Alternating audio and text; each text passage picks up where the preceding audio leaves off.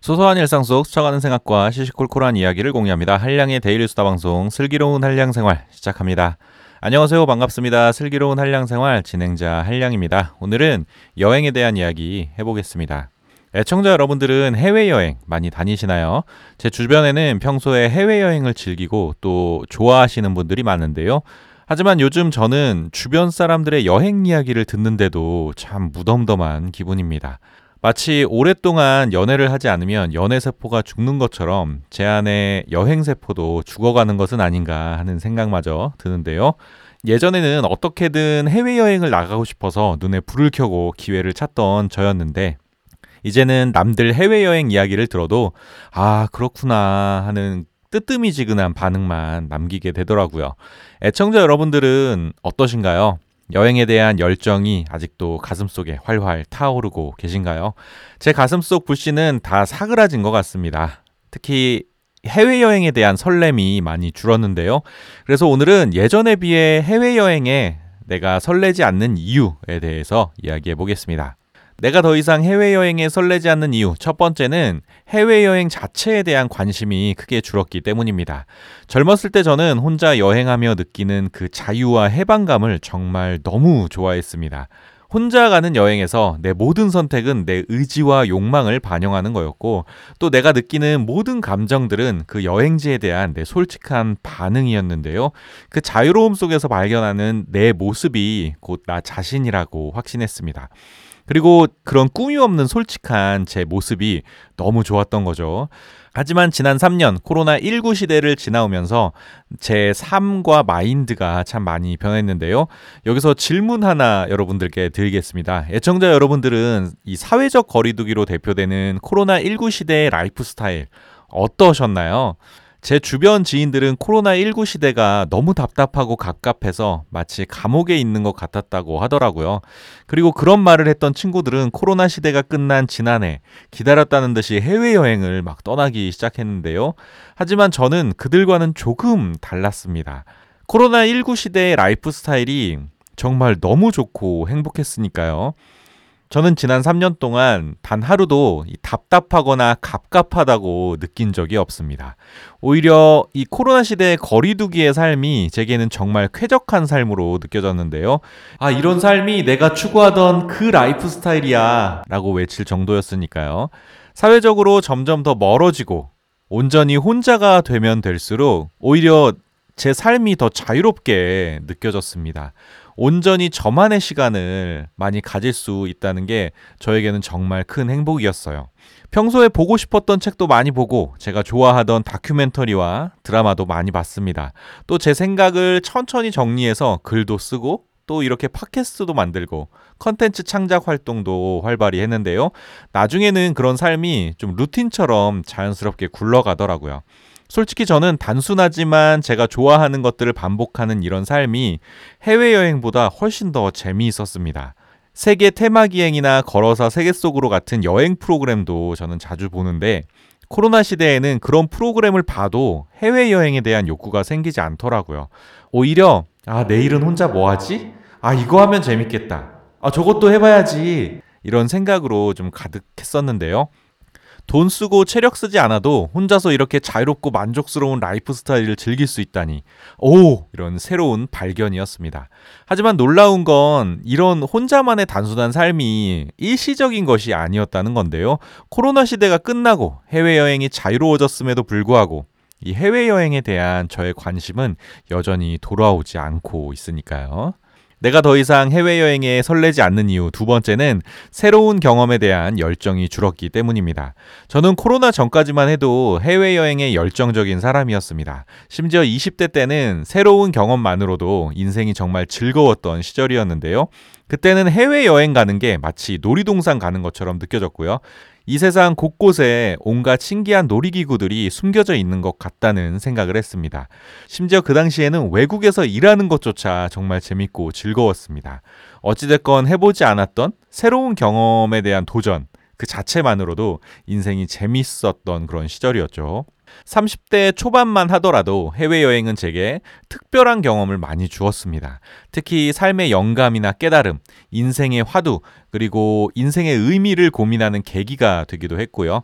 특별한 인연 혹은 나만의 낭만을 쫓으면서 어, 많은 추억을 쌓기도 했죠.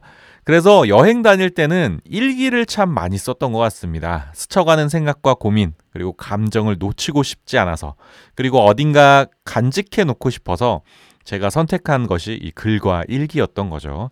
그리고 저는 낯선 여행지에서 불현듯 떠오르는 수많은 그 생각거리들이 참 재밌었는데요.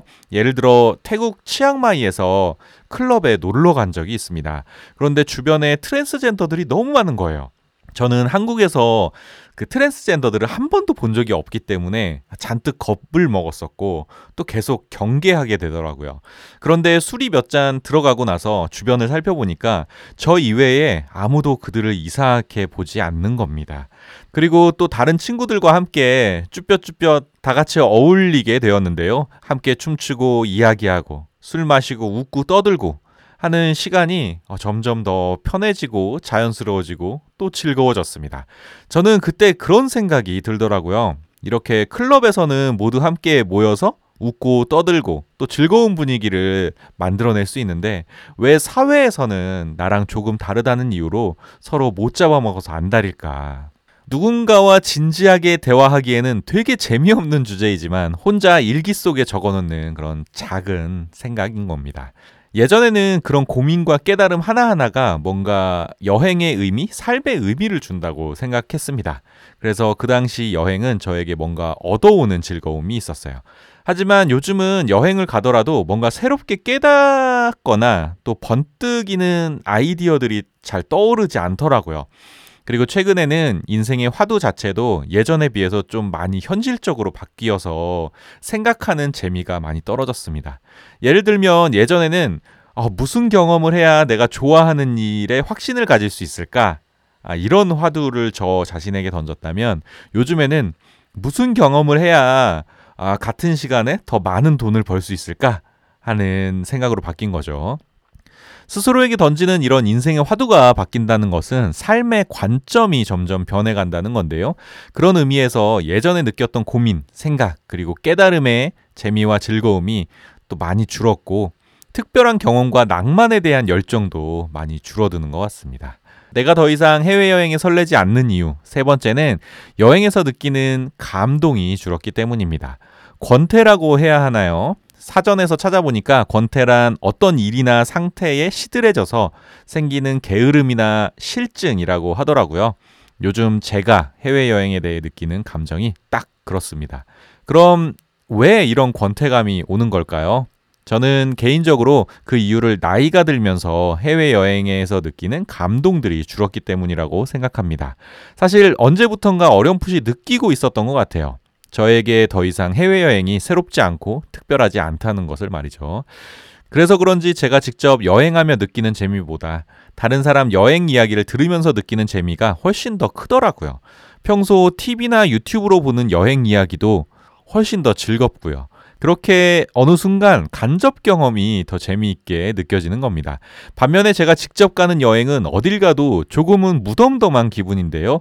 예를 들어 도쿄에 가면 아 여기 서울이랑 비슷하네 하게 되고 방콕에 가면 아 TV에서 보던 거랑 똑같네 하고 있고 또 어떤 특별한 장소를 가게 되면 아 여기 사진으로 본 거 그 이상도 그 이하도 아닌데 라는 식으로 느끼게 되는 거죠.